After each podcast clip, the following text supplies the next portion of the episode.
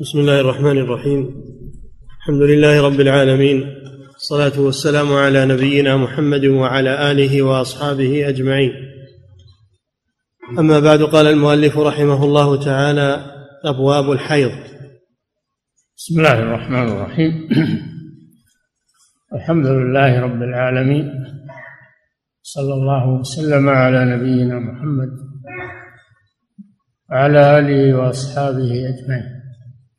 قال رحمه الله أبواب الحيض الأبواب جمع باب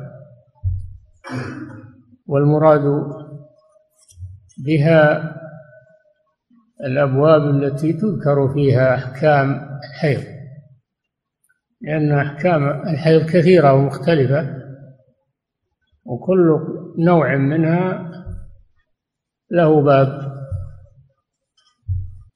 والحيض في اللغة السيلان يقال حاض الوادي إذا سال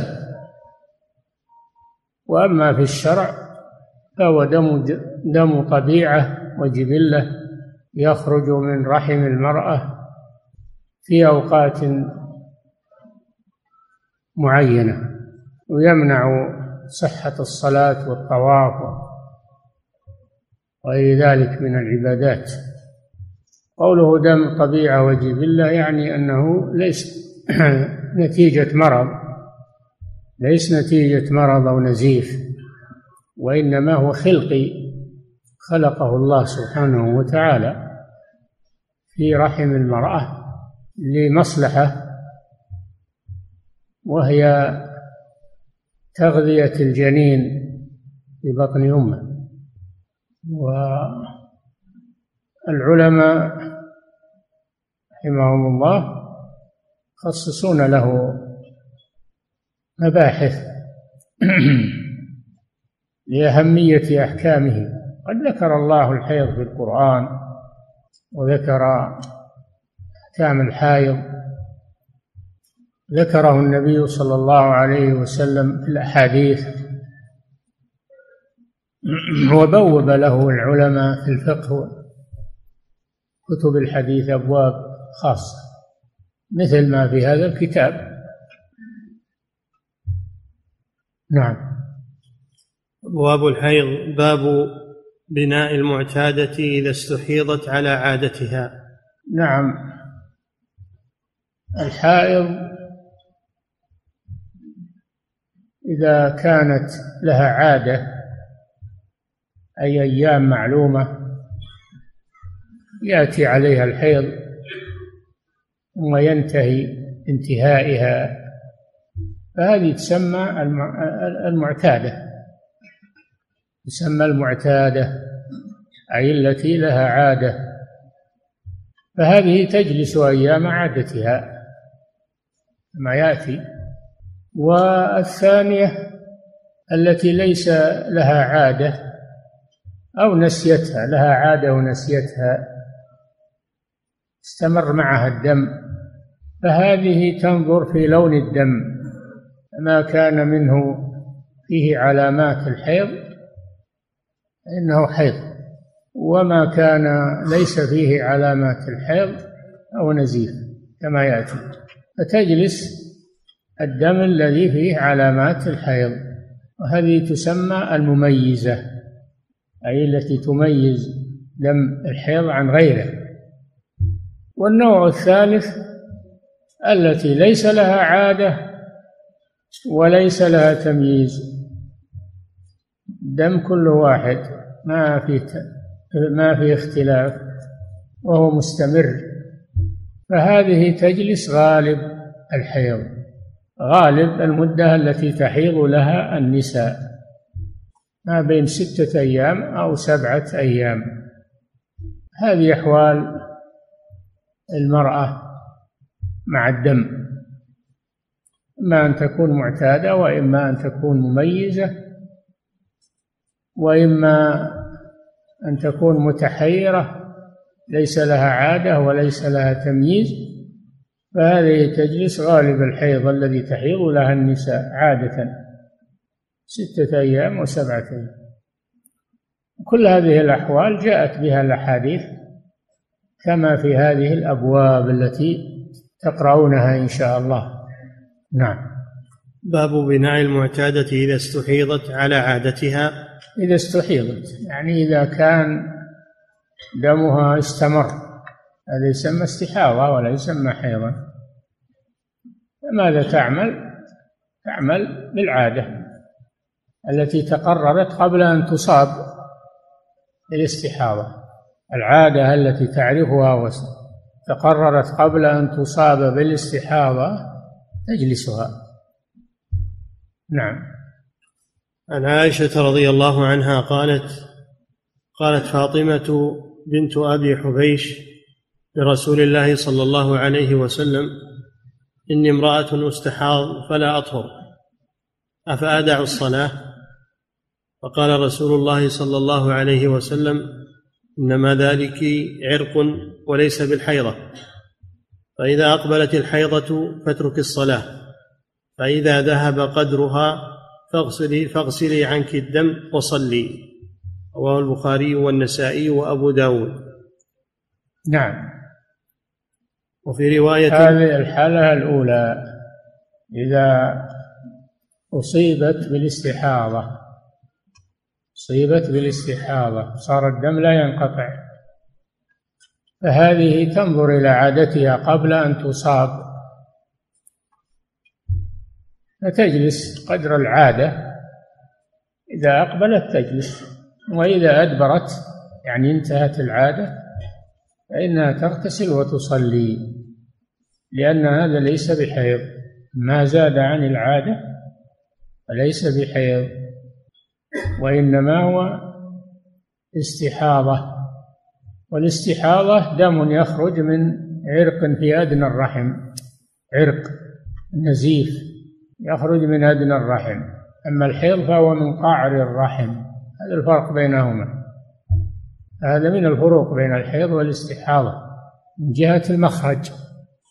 نعم إنما ذلك إنما ذلك عرق وليس إنما ذلك عرق يعني نزيف. نزيف عرق. نعم. إنما ذلك عرق وليس بالحيضة. ليس بالحيضة التي الخلقية. هذا مرض ونزيف. نعم. فإذا أقبلت الحيضة فاترك الصلاة. العادة يعني. إذا أقبلت الحيضة يعني العادة التي كنت تعرفينها قبل أن تصابي بهذا المرض. فاترك الصلاة. هذا في دليل على أن الحائض لا تصلي. ما دام عليها الحيض. ولا تقضي أيضا لا تصلي ولا تقضي. تسقط عنها الصلاة أداء وقضاء. وهذا من رحمة الله ويسر هذه الشريعة لأن الحيض يتكرر على النساء فلو أمرت بالقضاء شق ذلك عليها. فتدع الصلاة ولا تقضيها. أما الصيام فإنها تدعه وقت الحيض ولكنها تقضيه لأنه ليس بذلك مشقة. الصيام لا يتكرر إلا في السنة مرة. أما الحيض أما الصلاة فإنها تتكرر في اليوم والليلة خمس مرات يشق عليها. ولذلك خفف الله عنها فلا تقضي الصلاة ولكنها تقضي الصيام لأنه لا يشق عليها القضاء. نعم. فإذا أقبلت الحيضة فاترك الصلاة فإذا ذهب قدرها فاغسلي, فاغسلي عنك الدم وصلي. إذا ذهب قدرها الأيام قدر الأيام التي تعرفينها في الحج نعم. الرسول صلى الله عليه وسلم أحالها على عادتها. نعم. رواه البخاري والنسائي وأبو داود. وفي رواية للجماعة إلا ابن ماجه فإذا أقبلت الحيضة فدع الصلاة فإذا أدبرت فاغسلي عنك الدم وصلي. وزاد الترمذي في رواية وقال توضئي لكل صلاة حتى يجيء ذلك الوقت. نعم. هذه الرواية غسلي عنك الدم وصلي. إذا أدبرت العادة أغسلي عنك الدم وصلي. ولو كان الدم ينزل فهذا ليس بحيض ولا يمنع الصلاة. هذا يعتبر حدثا دائما مثل السلس والرواية الرواية النسائي أمرها أن تتوضأ لكل صلاة مثل صاحب السلس الذي لا ينحبس بوله هذا يتوضأ إذا حانت الصلاة يتوضأ. يستنجي ويتوضأ ويصلي. صلاته صحيحة ولو نزل عليه البول وهو يصلي. كذلك المستحاضة. تتوضأ إذا حان وقت الصلاة وتصلي ولو كان الدم ينزل لأنها لا تستطيع أكثر من ذلك. لا يكلف الله نفسا إلا وسعها. وهذا يدل على أن على الفرق بين الحيض والاستحاضة. الحيض يمنع الصلاة وأما الاستحاضة فلا تمنع الصلاة. نعم. وزاد الترمذي في رواية وقال توضئي لكل صلاة حتى يجيء ذلك الوقت. وفي رواية نعم توضئي لكل صلاة. لكل صلاة. دل على لأن لأن الدم مستمر معها. الخارج مستمر. فتتوضأ عندما تريد الصلاة بعد دخول وقتها.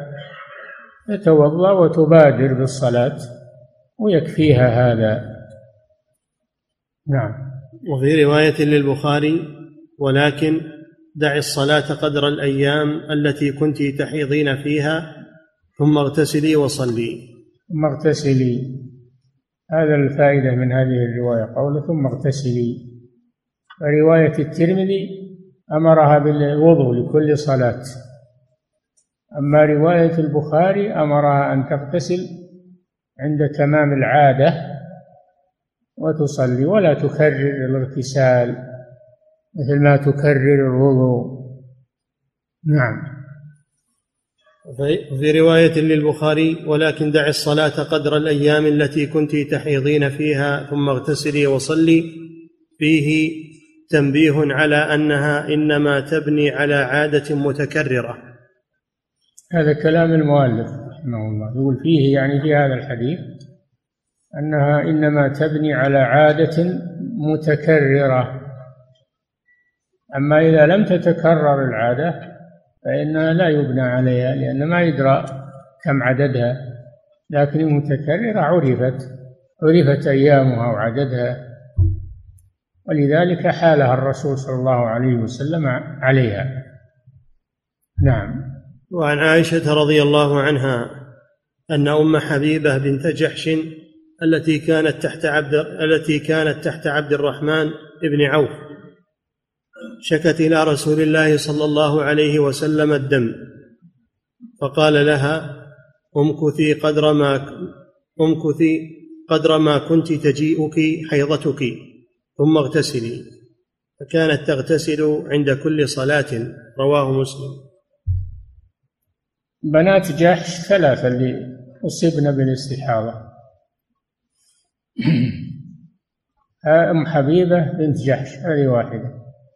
ثانية أختها زينب بنت جحش التي كانت مع الرسول صلى الله عليه وسلم. الثالثة حمنة حمنة بنت جحش. كلهن أصبن بالاستحاضة. وهذا الحديث حديث أم حبيبة أو حديث عائشة. نعم؟ عائشة أن أم حبيبة. حديث أم حبيبة الذي روته عائشة. أم حبيبة بنت جحش زوج عبد الرحمن بن عوف. في زيادة أن الرسول صلى الله عليه وسلم فيه فيه تأكيد لما مر في الرواية أنها تغتسل عند نهاية العادة. تغتسل عند نهاية العادة.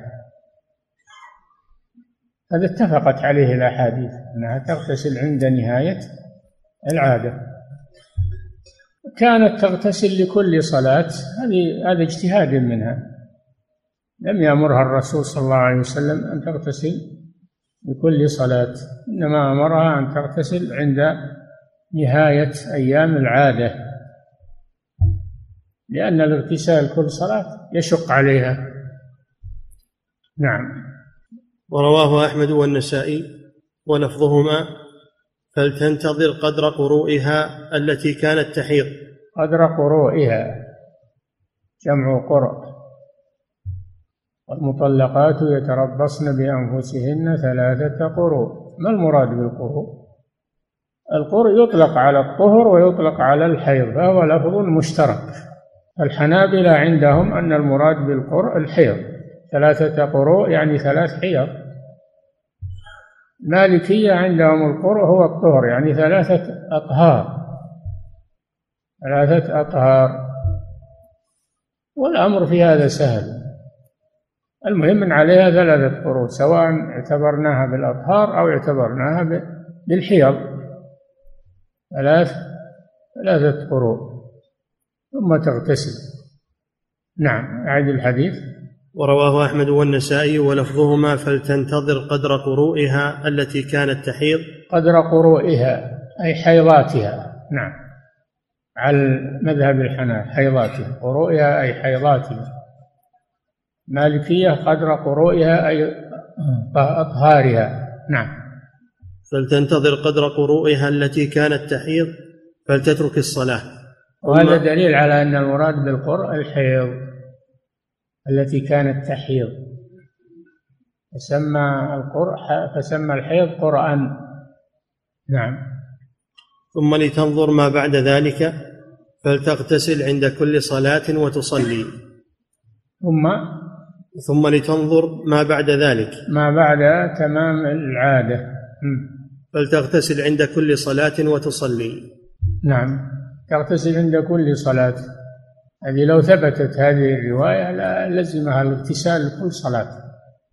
لكن الرواية ليست بالقوية فلا يلزمها أن تغتسل لكل صلاة. إنما هذا راجع إلى نشاطها واجتهادها. نعم. وعن القاسم عن زينب بنت جحش رضي الله عنها أنها قالت للنبي صلى الله عليه وسلم إنها مستحاضة. وهذه الثانية من بنات جحش زينب. نعم. أنها قالت للنبي صلى الله عليه وسلم إنها مستحاضة فقال تجلس أيام أقرائها ثم تغتسل. أقرائها يعني حيضها نعم. ثم تغتسل فتؤخر الظهر وتعجل العصر فتغتسل وتصلي وتؤخر المغرب وتعجل العشاء وتغتسل وتصليهما جميعا. تغتسل للفجر رواه النسائي. هذا على أنه يلزمها الاغتسال لكل صلاة. يشق عليها. الرسول صلى الله عليه وسلم افتاها بفتوى تسهل عليها ذلك وهي الجمع بين الصلاتين. الجمع بين الصلاتين بغسل واحد. أسهل عليها لأن لأن الاستحاضة نوع من المرض والمريض يجوز له الجمع.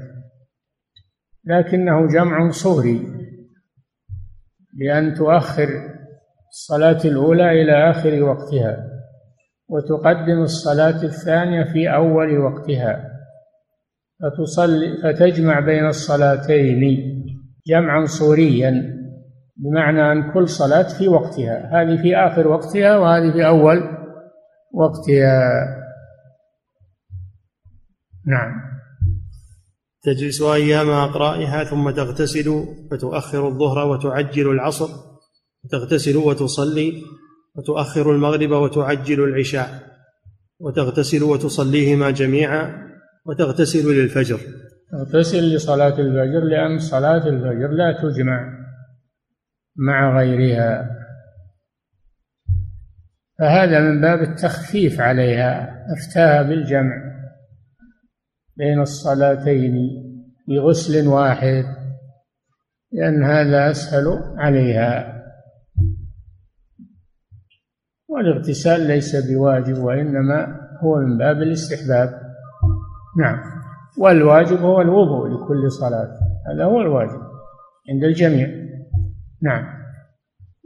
وعن أم سلمة رضي الله عنها أنها استفتت رسول الله صلى الله عليه وسلم في امراه تهراق الدم. تهراق الدم يعني تستحاض. نعم. فقال فقال رسول الله صلى الله عليه وسلم لتنظر قدر الأيام لتنظر قدر الليالي والأيام التي كانت تحيضهن وقدرهن من الشهر فتدع الصلاة ثم لتغتسل ولتستثفر ثم تصلي. رواه الخمسة الا الترمذي. مثل الأحاديث السابقة. تنظر عدد الأيام التي كانت تحيضها وهي المعتادة. التي كانت تحيضها. فإذا انتهت انتهى عدد الأيام لأن الحيض الدم مطلق ما ينقطع.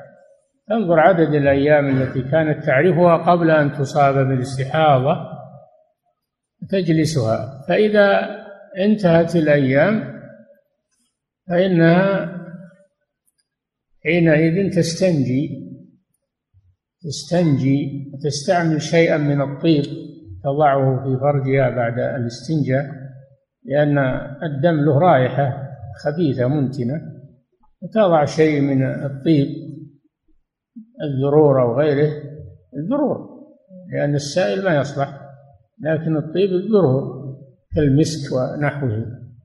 تجعله في قطنة وتحطه على فرجها ثم تأتي بخرقة ثوب يعني قطعة من القماش. ثوب يعني قطعة من القماش فتثبتها على المخرج مثل مثل التبان وهو السروال القصير. تضعها على القطنة المطيبة وتلاقي طرفيها وتعقده من كل جانب. تلاقي طرفيها وتعقده من كل جانب. فبذلك فبذلك تسلم من التسربات تسربات الدم. نعم. باب العمل بالتمييز. هذا فيه زيادة أنها إذا اغتسلت أنها تستنجي وتضع شيء على فرجها فيه طيب من القطن أو ثم تمسكه بقطعة من القماش تسمى بالثوب تثبته عليها بعقده من جانبها الأيمن وجانبها الأيسر. يصبح كالتبان يعني كالسروال القصير. ثم توضأ وتصلي. فهذا من أحكام المستحاضة. نعم. باب العمل بالتمييز.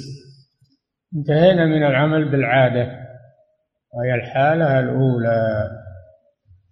العمل بالتمييز يعني تمييز لون الدم.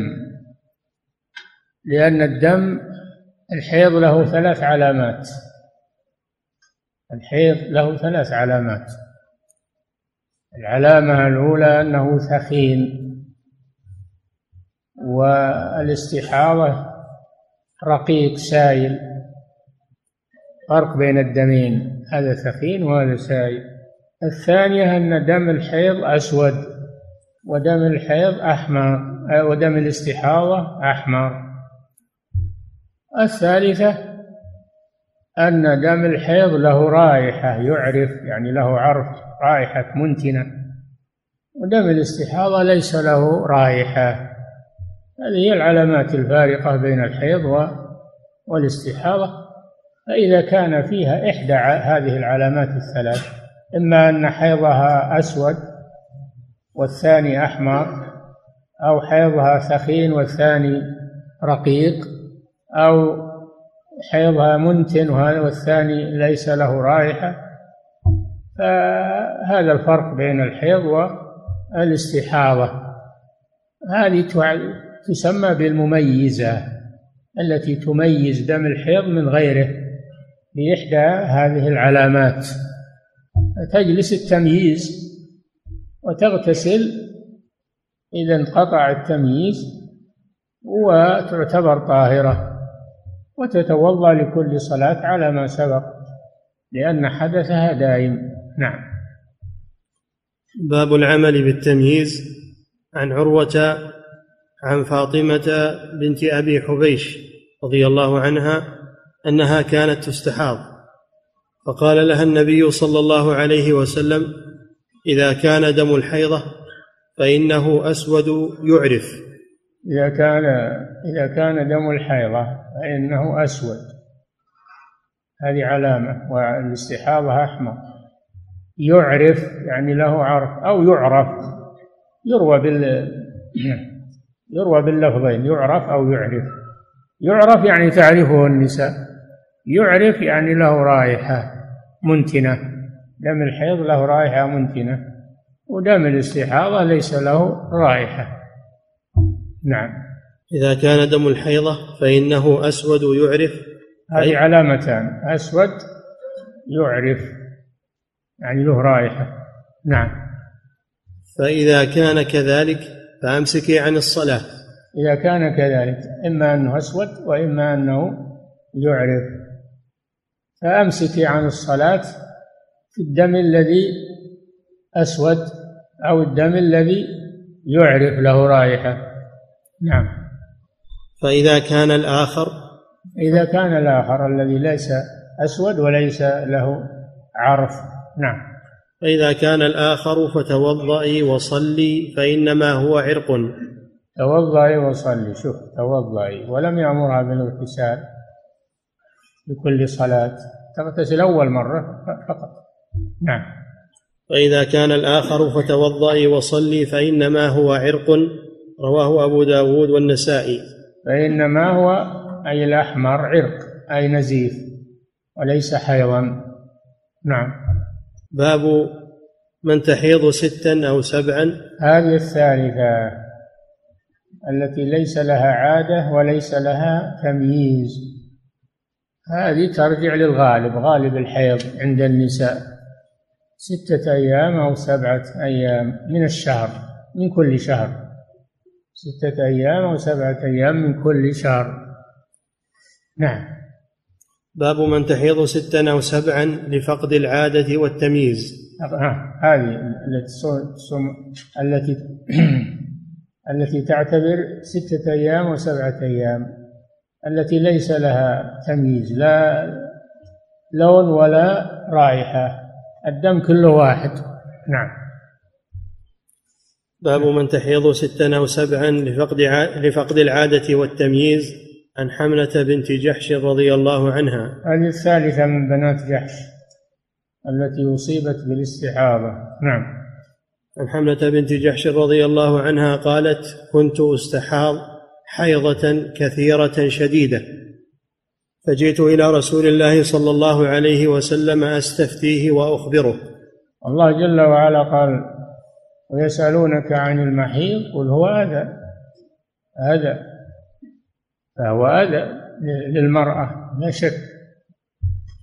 لأنه يشق عليها ويتعبها و... نعم.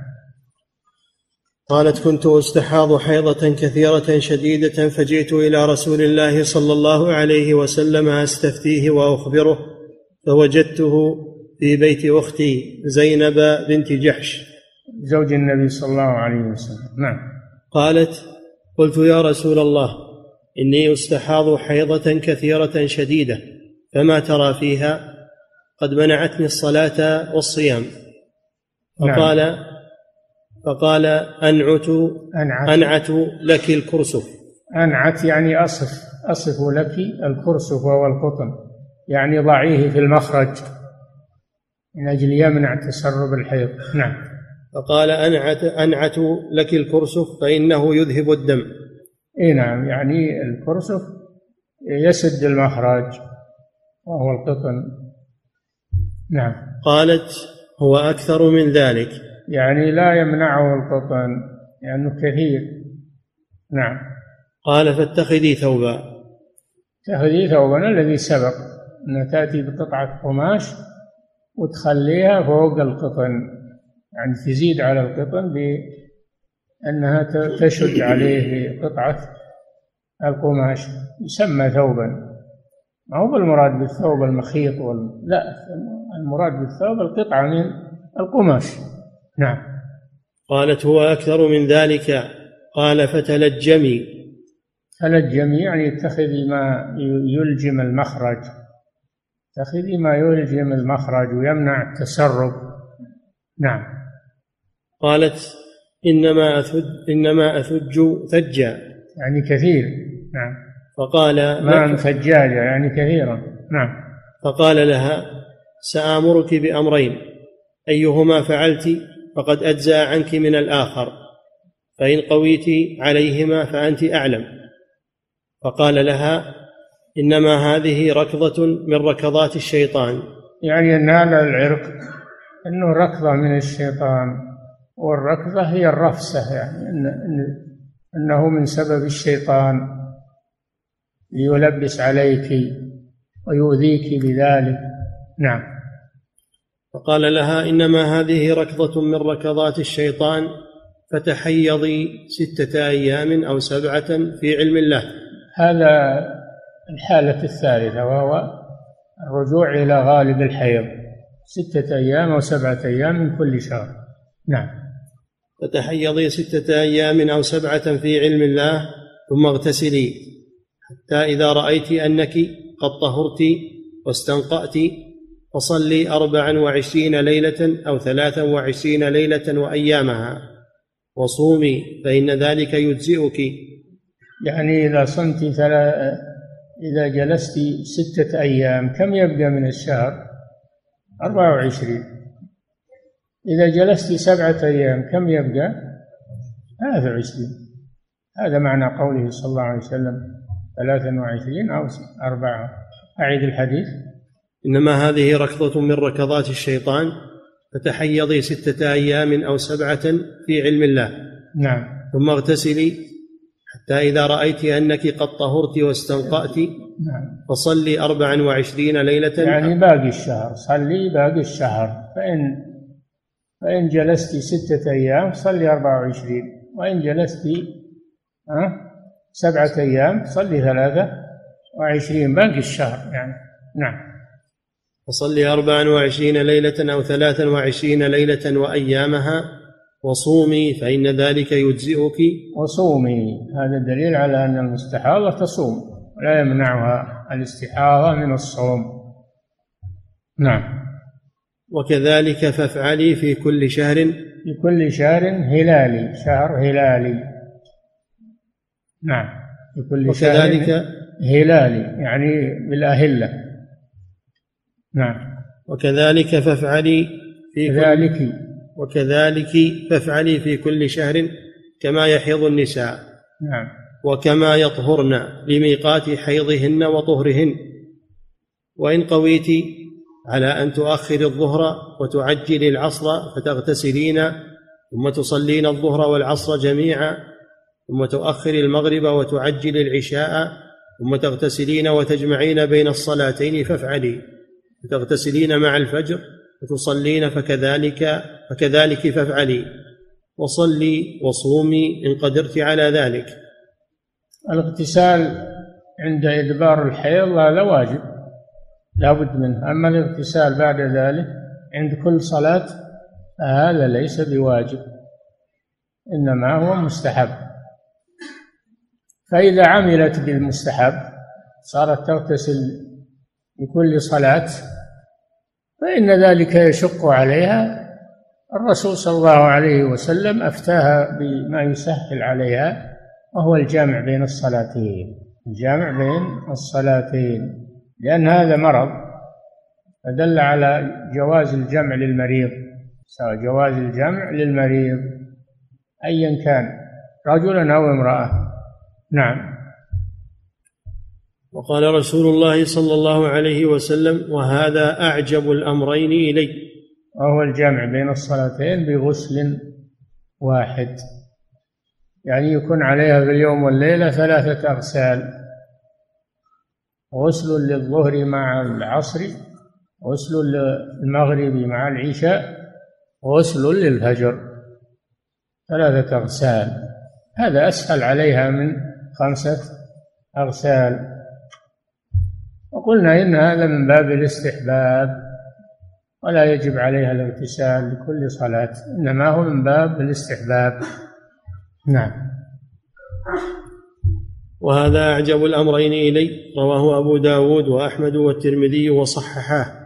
وفيه أن الغسل لكل صلاة لا يجب.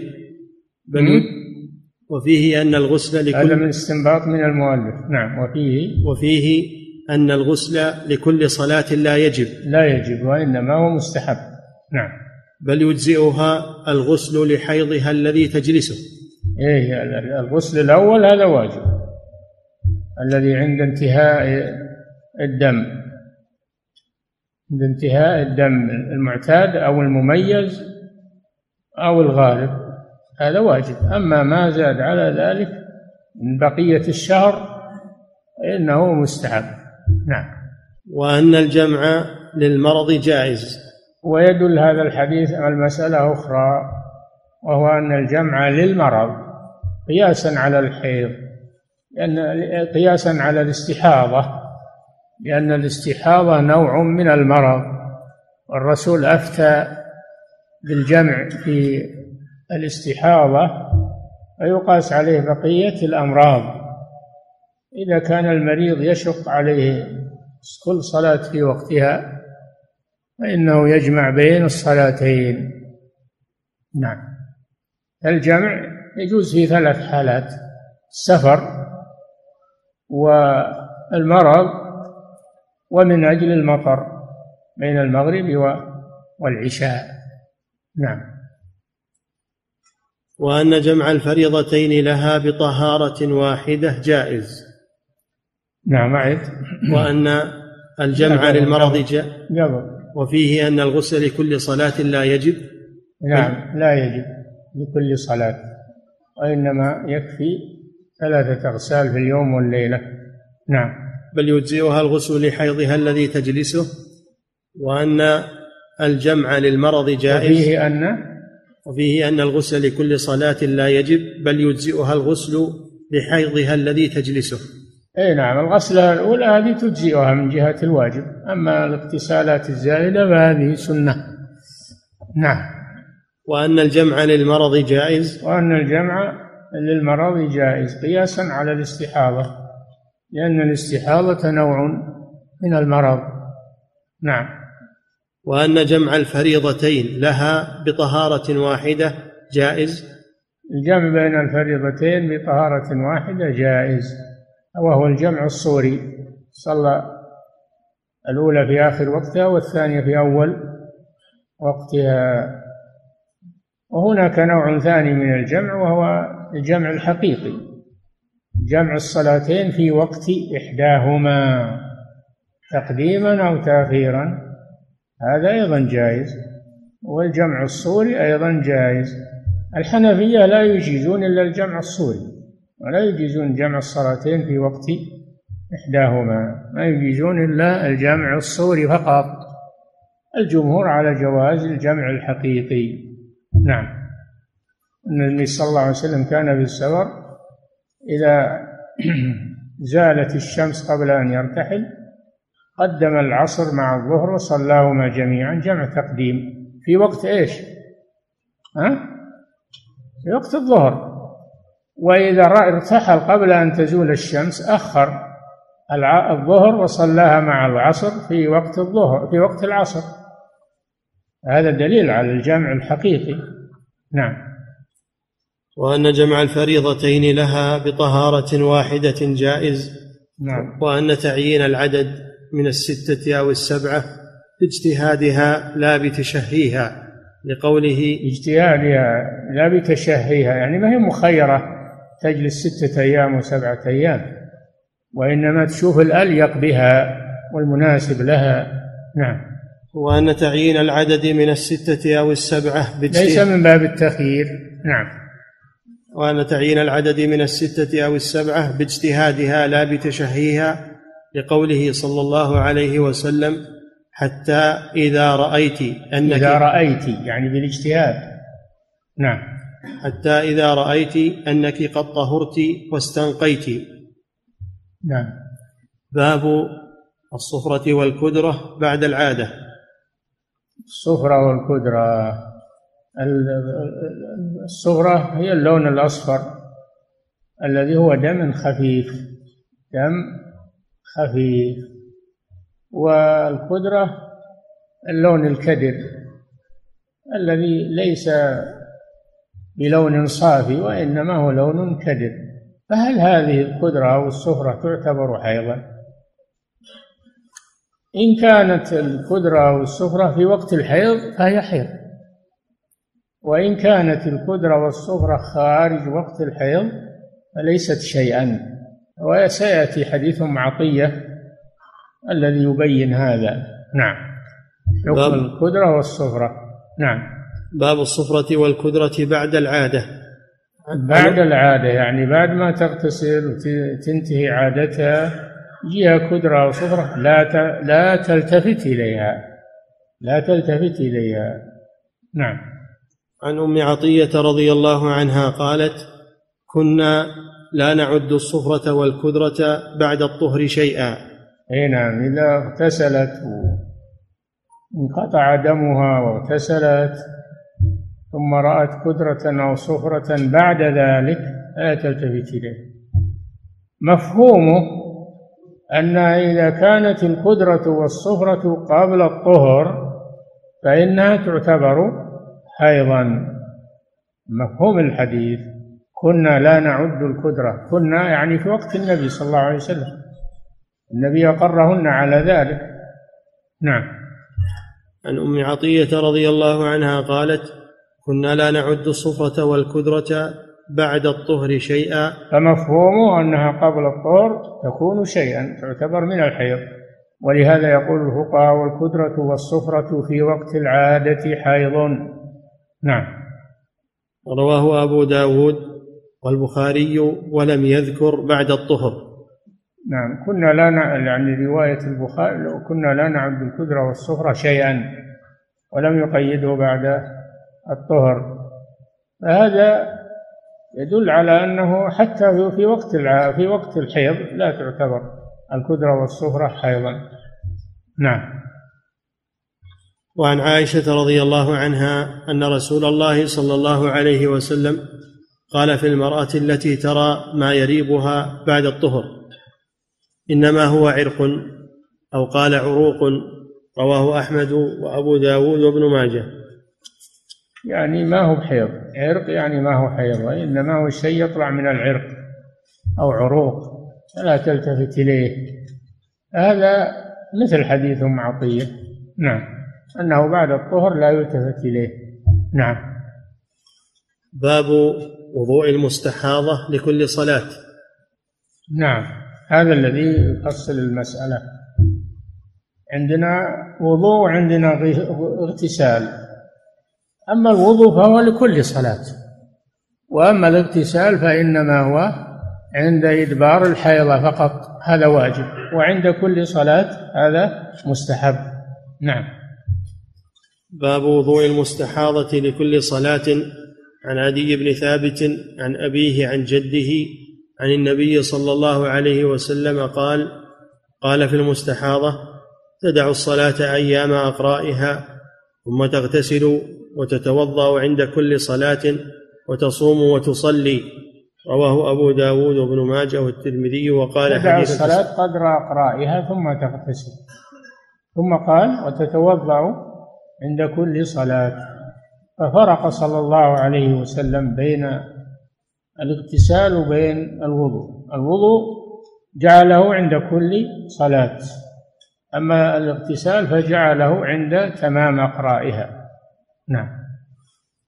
تدع الصلاة أيام أقرائها ثم تغتسل. ثم تغتسل. نعم. وتتو... هذا هذا الاغتسال. عند تمام أقرائها. نعم. وتتوضأ عند كل صلاة. وتتوضأ عند كل صلاة. ولا قال وتغتسل عند كل صلاة. دل على الفرق بينهما. نعم. وتتوضأ عند كل صلاة وتصوم وتصلي. وتصوم المستحاضة وتصلي ولا تمنعها. لأنها طاهر في حكم الطاهرة. نعم وإنما هو حدث دائم. نعم. وتتوضأ عند كل صلاة وتصوم وتصلي. رواه أبو داود وابن ماجه والترمذي وقال حديث حسن. وعن عائشة رضي الله عنها قالت والحسن الحديث الحسن هو الذي لم يبلغ درجة الصحيح. فهو فوق الضعيف حديث الحسن فوق الضعيف ودون الصحيح. نعم. وعن عائشة رضي الله عنها قالت جاءت فاطمة بنت أبي حبيش إلى النبي صلى الله عليه وسلم فقالت إني امرأة أستحاض فلا أطهر أفأدع الصلاة؟ فقال لا اجتنب الصلاة أيام محيضك ثم اغتسلي. وتوضئي لكل صلاة ثم صلي وإن قطر الدم على الحصير. آه هذا واضح. أنها تغتسل عند تمام الحيض. باعتبار إما بالعادة وإما بالتمييز وإما بغالب الحيض ستة أو سبعة. ثم تتوضأ لكل صلاة. وزاد في هذا وإن قطر الدم على الحصير. يعني الفراش اللي تصلي عليه. فصلاتها صحيحة ولو قطر الدم على الحصير هذا من تيسير الله سبحانه وتعالى من سماحة هذه الشريعة أن الذي يلزمها أنها تغتسل عند إدبار الحيض وتتوضأ لكل صلاة. وإذا توضأت تصلي ولو نزل الدم بعد الوضوء ما يقطع الوضوء لأن هذا حدث دائم. مثل سلس البول. نعم. فدل على أن الصلاة لا تسقط بحال. الصلاة لا تسقط بحال لكن يصليها على حسب استطاعته. نعم. باب تحريم وطئ الحائض في الفرج. هذه الأحكام التي تترتب على الحيض. هذا نؤجله إلى الدرس القادم إن شاء الله. نعم. يقول فضيلة الشيخ وفقكم الله. يقول نسمع كثيرا من بعض طلبة العلم وبعض الفضلاء بأن باب الحيض صعب ومعقد. فما وجه هذا القول؟ وفقكم الله. وش نسوي بعد صار صعب ومعقد. نتركه؟ لازم ندرسه. لازم ندرسه. فالحمد لله. الله وضحه. والنبي صلى الله عليه وسلم وضحه. ولو كان سهل. لا ما ما صار لكم فضل في هذا. نعم. يقول فضيلة الشيخ وفقكم الله يقول هل نستطيع أن نستخلص من استحاضة بنات جحش رضي الله عنهن أن الاستحاضة قد تكون شيئا وراثيا؟ نعم يدل على أن الاستحاضة مرض والمرض يكون وراثي. نعم. يقول فضيلة الشيخ وفقكم الله يقول هل دم الاستحاضة هل دم الاستحاضة نجس؟ نعم. سألت كما مر بكم في كتاب في أول في باب النجاسة سألت النبي صلى الله عليه وسلم عن دم الحيض يصيب يصيب الثوب فقالت فقال تحكه ثم تقرصه ثم تنضحه في الماء ثم تصلي فيه. دل على أن دم الحيض نجس. نعم. يقول فضيلة الشيخ وفقكم الله. يقول في حديث النبي صلى الله عليه وسلم توضئي لكل صلاة. هل الوضوء يجب حتى ولو لم ينزل معها دم؟ ما صارت مستحاضة. إذا لم ينزل معها دم ما صارت مستحاضة. الكلام على المستحاضة. نعم. يقول فضيلة الشيخ وفقكم الله إذا جمعت المستحاضة جمعا صوريا واغتسلت غسلا واحدا للظهر والعصر فهل تتوضأ للظهر ثم تتوضأ مرة ثانية؟ الوضوء لازم لازم الوضوء. لكل صلاة. أما الاغتسال للمستحاضة فهو مستحب. نعم. يقول فضيلة الشيخ وفقكم الله يقول عرفنا أن المستحاضة ومن به حدث دائم يتوضأ لكل صلاة. إيه؟ هل إذا توضأ عند دخول الوقت يكون فعله جائزا؟ أنه لا بد أن يتوضأ عندما يريد الصلاة. عندما يريد الصلاة. توضأ عندما يريد الصلاة. ولا يتوضأ عند دخول الوقت ويؤخر الصلاة. لا. نعم. لأن هذه حالة ضرورة. هذه حالة ضرورة. مستثنات نعم. يقول فضيلة الشيخ وفقكم الله. يقول المستحاضة عند إرادتها للطواف. هل يكفيها الوضوء أم لا بد أن تغتسل أولا ثم تطوف؟ يا أخي إذا كان يجوز لها تصلي ولا يلزمها الاغتسال فكيف لا يجوز لها أن تطوف؟ تطوف. إذا توضأت تطوف وتصلي الفريضة. نعم. يقول فضيلة الشيخ وفقكم الله يقول ما الحكمة من التفريق بين أحكام دم الحيض ودم الاستحاضة نعم يقول ما الحكمة من التفريق بين أحكام دم الحيض ودم الاستحاضة مع أنهما يخرجان من مخرج واحد؟ من قال انهم يخرجوا من مخرج واحد؟ ما يخرج من مخرج واحد. دم الحيض يخرج من قعر الرحم وأما الاستحاضة فتخرج من أدنى الرحم. مخرجهما مختلف. نعم. يقول فضيلة الشيخ وفقكم الله يقول هل يجوز للمستحاضة الجمع وإن لم تكن محتاجة لذلك؟ نعم. هل يجوز للمستحاضة أن تجمع بين الصلاتين وإن لم تكن محتاجة لذلك؟ هي محتاجة لذلك عشان يوفر لها يوفر لها تكرر الاغتسال هي محتاجة إلى هذا. نعم. يقول فضيلة الشيخ وفقكم الله يقول هل تقصر المستحاضة الصلاة إذا جمعت بين الصلاتين؟ لا حول ولا قوة إلا بالله. لا القصر ما يجوز إلا في السفر فقط. قصر ما يجوز إلا في السفر. الحين في ناس إذا قصروا المغرب والعشاء إذا صلوا اجمعوا بين المغرب والعشاء للمطر يقصرون. يحسبون أنه من من من جماع يقصر. لا. القصر خاص بالسفر. إذا ضربتم في الأرض ليس عليكم جناح أن تقصروا من الصلاة. أما الجمع فليس من لازمه القصر. نعم. يقول فضيلة الشيخ وفقكم الله امرأة ترى عادتها وتجلس عادتها ثم تنقطع العادة يومين أو ثلاثة ثم تعود مرة أخرى. فماذا تصنع أثناء انقطاعها؟ على كل حال هذا يحتاج إلى تأمل ويحتاج إلى نوعية الدم ويحتاج إلى تكرره ويحتاج.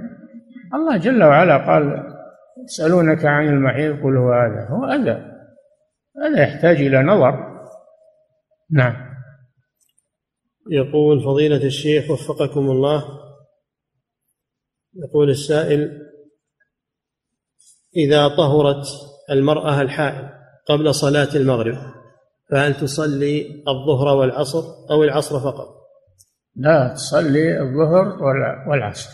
وإذا طهرت قبل الفجر تصلي المغرب والعشاء. نعم. يقول فضيلة الشيخ وفقكم الله يقول قال صاحب نيل الأوطار رحمه الله وقد أطال المصنفون في الفقه في الكلام في المستحاضة واضطربت أقوالهم اضطرابا يبعد فهمه على أذكياء الطلبة فما ظنك بالنساء؟ الموصوفات بالعي في البيان والنقص في الأديان وبالغوا في التعسير حتى جاءوا بمسألة المتحيرة. يقول ما المراد بقوله هذا وما هي المتحيرة؟ حفظكم الله. تحيرة سمعتموها هي التي ينزل عليها الدم وليس لها عادة ولا تمييز. ليس لها عادة ولا تمييز هذه المتحير وإنما يتكلم فيها على ضوء الأحاديث فقط. أما ما التكلفات التي يذكرها بعض الفقهاء بعضهم ألف كتاب مستقل في المستحاضة في المتحيرة كتاب المتحيرة. وجاب أشياء ما ما يستطيع الإنسان يقرأها فكيف يفهمها؟ آه نحن نمشي على ضوء الأحاديث في هذا. وسمعتم الأحاديث ولله الحمد. واضح. آه. ما فيها تكلف ولا فيها مشقة. نعم.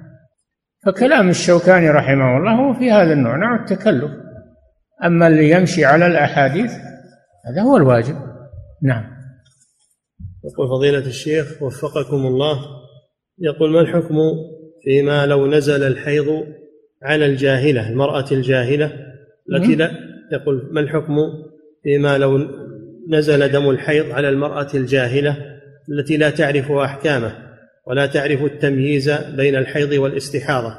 فهل تعيد الصلوات التي تركتها في أيام دم النزيف حتى ولو كثرت؟ نعم. تعيد الصلوات التي تركتها وهي لا يجوز لها تركها. وهذا يحتاج إلى معرفة ما حصل منها بالضبط. فهي تسال العلماء والعالم يستفصل منها ويفتيها إن شاء الله. لكن الصلاة ما تسقط بحال ما تسقط بحال النسيان والجهل. ما تسقط. نعم.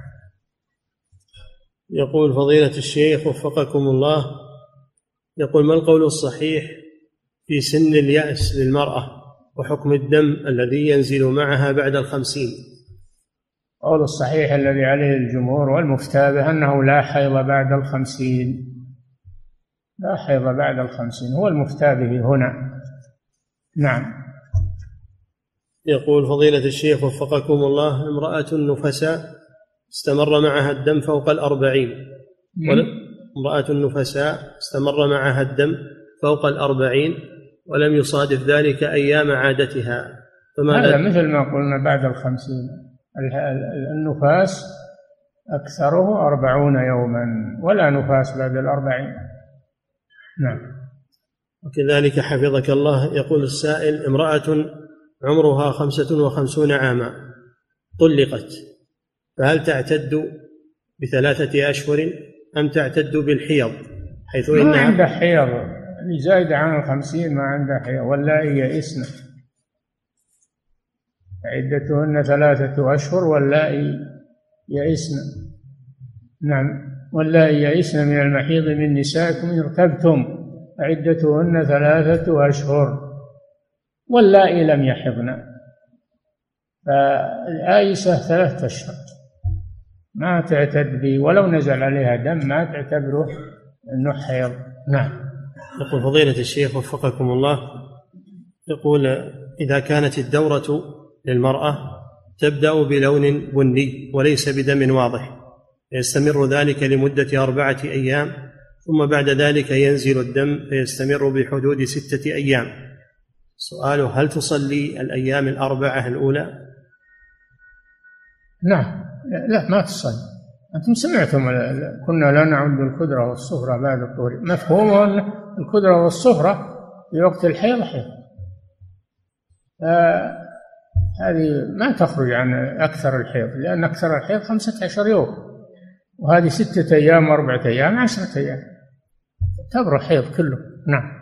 يقول فضيلة الشيخ وفقكم الله يقول من كان عليه صيام شهرين متتابعين ثم انقطع صيامه أو انقطع صيامها بسبب حيض أو بسبب عيد. من كان عليه يعني رجل وذكر الحيض والعيد. الرجل يحيض. من كانت؟ لو قال من كانت؟ من الكلام واضح. أعده يقول فضيلة الشيخ وفقكم الله يقول من كانت عليها صيام شهرين متتابعين. إي نعم. كفارة ثم انقطع صيامها بسبب حيض أو قدوم عيد. ما ينقطع ما ينقطع بالصوم الواجب ولا بالفطر الواجب. التتابع ما ينقطع لا بالصوم الواجب ولا بالفطر الواجب. فإذا زال العذر فإنه يواصل الصوم ويبني على ما مضى. نعم. يقول فضيلة الشيخ وفقكم الله هل يجوز للمتيمم أن يجمع بين الصلاتين إذا كان مريضا أم أنه يشترط أن يكون من يجمع طهارته بالماء؟ ما عليه مشقة. التيمم ما عليه مشقة. ما يجمع من أجل وهو يتيمم ما عليه مشقة. تقتضي الجمع. نعم. يقول فضيلة الشيخ وفقكم الله يقول هل السنة في التيمم ضربة الأرض ضربة واحدة ثم النفخ في اليدين ثم مسح الوجه ببطون الأصابع ومسح باطن الكفين بظاهرهما؟ أيه. النفخ ما هو لازم النفخ ما هو لازم يضرب ضربة واحدة ويقسمها بين وجهه وكفيه. يمسح الوجه ببطون الأصابع ويمسح الكفين إحداهما بظاهر الأخرى. نعم. يقول فضيلة الشيخ وفقكم الله يقول كيف الجمع بين ما ورد من الأحاديث في فضل صلاة الضحى؟ والآثار التي وردت عن أبي بكر وعمر وعائشة رضي الله عنهم أنهم كانوا لا يصلونها. الجمع أنها ليست واجبة. الذين لا يصلونها لأنهم يرون أنها ما هي واجبة. والذي ما هو واجب يجوز تركه. والذين يصلونها يصلونها يبون الأجر زيادة الأجر. على أنها سنة يحافظون عليها لأجل الأجر. نعم. يقول فضيلة الشيخ وفقكم الله يقول إذا تكلم بعض العلماء في جرح أحد من الناس وسكت الباقون هل هذا يدل على إقرارهم بجرحه؟ ما يجوز للعالم العالم الصحيح ما يتكلم يجرح الناس. يتقي الله ولا يجرح الناس. أما العالم اللي يعني تمشي حاله هذا دور العيوب على الناس والعيوب فيه هو وأكثر منهم عيوب. ما يجرح الناس إلا إنسان أكثر منهم عيوب. خذوها قاعدة. المسلم يحفظ لسانه عن الكلام في الناس ولا يغتاب الناس ولا يجوز السكوت يعني يجب يناصح إنه يترك الناس ولا يتكلم فيهم. نعم لو رفع الأمر إلى القاضي أو إلى المسؤول وقال فلان ما يصلي فلان يفعل كذا من أجل أنه يؤخذ على يده هذه ليست غيبة. أما أنه في المجالس ناس ما غير يتفكهون في أعراض الناس هذا ما يجوز. نعم. يقول فضيلة الشيخ وفقكم الله يقول ما حكم قولي بسم الله عند كل لقمة آكلها؟ يقصد أن يكرر بسم ما ورد هذا؟ ما ورد. التسمية في بداية الأكل. نعم. يقول فضيلة الشيخ وفقكم الله رجل لكن لو نسيها في بداية الأكل يأتي بها في أثناء الأكل. نعم. يقول فضيلة الشيخ وفقكم الله رجل يعمل في الصيدلية في صيدلية يقول عند أحدهم ويأخذ راتبا قدره ثلاثة آلاف ريال. ويعطيه صاحب الصيدلية واحد في المئة من نسبة المبيعات. فما حكم هذا العمل؟ هل يجوز له أن يأخذه؟ أي نعم. إذا أعطاه إياه من باب التشجيع له لا بأس. طيب. نعم. يقول فضيلة الشيخ وفقكم الله يقول السائل كنت أسير بالسيارة بجوار مقبرة النسيم. وكما تعلمون حفظكم الله أنها مكونة من قسمين شمالي وجنوبي. يقول وجدت رجلا يبدو عليه صفات الخير ويدور حول المقبرة الشمالية التي لم يدفن فيها أحد. فأنكرت عليه وذكرت له فتواكم في المنع من ذلك. فقال إن هذه لم يقبر فيها أحد فلا تسمى مقبرة. فهل قوله صحيح؟ أول شيء وش وش قصده من المشي؟ قصده رياضة. قصده يمشي رياضة. لا بأس في هذا حتى لو فيها ناس لو فيها قبور ما ما في بأس. إذا كان قصده رياضة. أما إذا كان قصده التقرب إلى الأموات والاستشفاع بهم فهذا لا يجوز. نعم. يقول فضيلة الشيخ وفقكم الله يقول السائل نويت صيام الخميس نفلا. وأكلت وشربت من آخر الليل ظانا بقاء الليل فاتضح خروج الناس من صلاة الفجر. فهل صيامي هذا صحيح؟ لا ما صحيح. أكلت بعد الفجر. أكلت بعد الفجر متعمدا متعمدا للأكل. يكون صيامك ما هو صحيح. نعم. يقول فضيلة الشيخ وفقكم الله يقول السائل أنا مقيم بأوروبا وأستطيع أن أفعل الواجبات وأنتهي عن المحرمات فهل هذا يجعل الهجرة في حقي إلى بلاد الإسلام مستحبة أو واجبة؟ إذا استطعت الهجرة فهي واجبة ولا يكفي أنك تصلي وتتجنب المحرمات وتأدي ما يكفي هذا. إلا إذا كنت ما تستطيع الهجرة أما إذا كنت تستطيع الهجرة فلا تقم في بلاد المشركين وتحت سلطانهم. نعم. يقول فضيلة الشيخ وفقكم الله يقول هل تجوز التهنئة بآخر العام أو بدايته؟ لا تهنئة لا بداية العام ولا في آخر العام. هذا شيء ما ورد. نعم. ويقول حفظك الله وهل إذا هنأني شخص هل أرد عليه؟ لا هذا غير مشروع لا ترد عليه. وبين له قل هذا ما ما له نعم. يقول فضيلة الشيخ وفقكم الله يقول إذا أردت أن أشارك إذا أردت أن أشارك شخصا في تجارته ودفعت له مبلغا معينا من المال وحدد لي نسبة شهرية من الربح فهل يلزم أن نجرد ما عنده من عدة وغيرها؟ ما يجوز يحدد لك نسبة شهرية لك نسبة من الربح مطلقة. الربع ربع الربح نصف الربح عشر الربح مطلقة ما هو بشهري. أما إذا حدد شهري هذا ما يجوز. نعم. يقول فضيلة الشيخ وفقكم الله يقول والدي توفي وبعد وفاته جاء الأمر الملكي بنزول راتبين لأي موظف فنزل في حساب أبي الراتبان. فهل الراتبان تشمل كل الورثة؟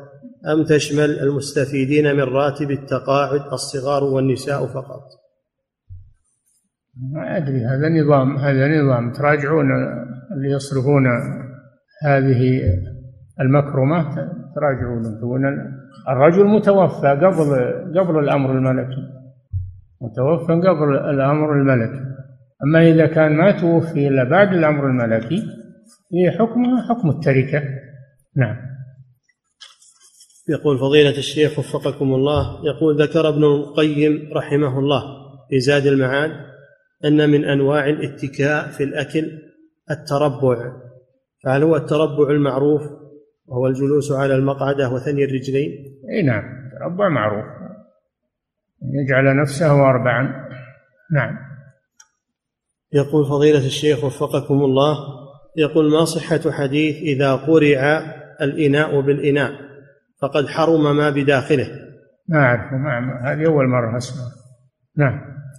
يقول فضيلة الشيخ وفقكم الله يقول هل هناك فرق بين القرض وبين الدين؟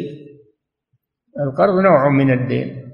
القرض نوع من الدين. كل ما في ذمتك للناس فهو دين قرض أو غير قرض. نعم. يعني قرض أو ثمن مبيع أو إيجارة كله دين. أو راتب لموظف. كله كله دين في ذمتك. أو زكاة أو نذر. كله دين إما لله وإما للمخلوقين. كل ما وجب في ذمتك فهو دين لله أو للمخلوقين. نعم. يقول فضيلة الشيخ وفقكم الله يقول هل كان من هدي السلف وطريقتهم رحمهم الله ذكر الآل عند الصلاة على النبي صلى الله عليه وسلم في غير التشهد؟ ما أدري لكن إذا ذكر الآل والأصحاب هذا شيء طيب. وإذا لم يذكر الآل فهم يدخلون في الأصحاب. نعم. يقول فضيلة الشيخ وفقكم الله امرأة مسلمة ووالدها كافر. امرأة مسلمة وأبوها كافر فمات أبوها وترك تركة. فهل يجوز لها أن تأخذ نصيبها كالورثة؟ لا المسلم لا يرث الكافر والكافر لا يرث المسلم. وهذا بالإجماع وهذا بالنص والإجماع. لا توارث بين مسلم وكافر. نعم. يقول فضيلة الشيخ وفقكم الله يقول هل ورد نهي عن المصافحة أثناء جلوس المتصافحين؟ نعم. هل ورد نهي عن المصافحة؟ أثناء جلوس المتصافحين؟ يعني يشترط المصافحة أن يكونوا قياما؟ ما أعرف هذا. المصافحة ما ما فيها بأس. من جلوس أو من قيام؟ نعم. يقول فضيلة الشيخ وفقكم الله يقول إذا أراد الإنسان أن يستخير ويصلي صلاة الاستخارة في أمر فهل يصلي صلاة واحدة أو يكررها؟ الذي ورد يصلي ركعتين ثم يدعو بعدها. بعدهما بدعاء الاستخارة. هذا الذي ورد. نعم. ويقول حفظك الله إذا لم يتبين له شيء بعد أدائه فهل يكرر مرة أخرى؟ ما في بأس. كرر الصلاة والدعاء. نعم. يقول فضيلة الشيخ وفقكم الله. يقول ورد في كتاب الفقه الصف الأول المتوسط في الكلام عن صلاة المسافر أن المسافر إذا كان لا يعلم مدة إقامته في البلد الذي سافر إليه وهو متأكد أنها أكثر من أربعة أيام فإنه يجوز له أن يقصر الصلاة لأن المدة غير محددة. فهل هذا هو القول الراجح والصحيح؟ محددة يعرف يعرف أنه بيقيم أكثر من أربعة أيام. كيف يعلم أن ما هي محددة؟ وهو يعلم أنها أكثر من أربعة أيام. إذا مش معنى التحديد. نعم. يقول فضيلة الشيخ وفقكم الله يقول هل إذا سرق الإنسان مالا من آخر هل يجب عليه أن يرجعه عند توبته؟ بلا شك حقوق الناس لابد من إرجاعها أو استسماحهم سماحهم بها وإلا فإنها تبقى في ذمتك. نعم. يقول فضيلة الشيخ وفقكم الله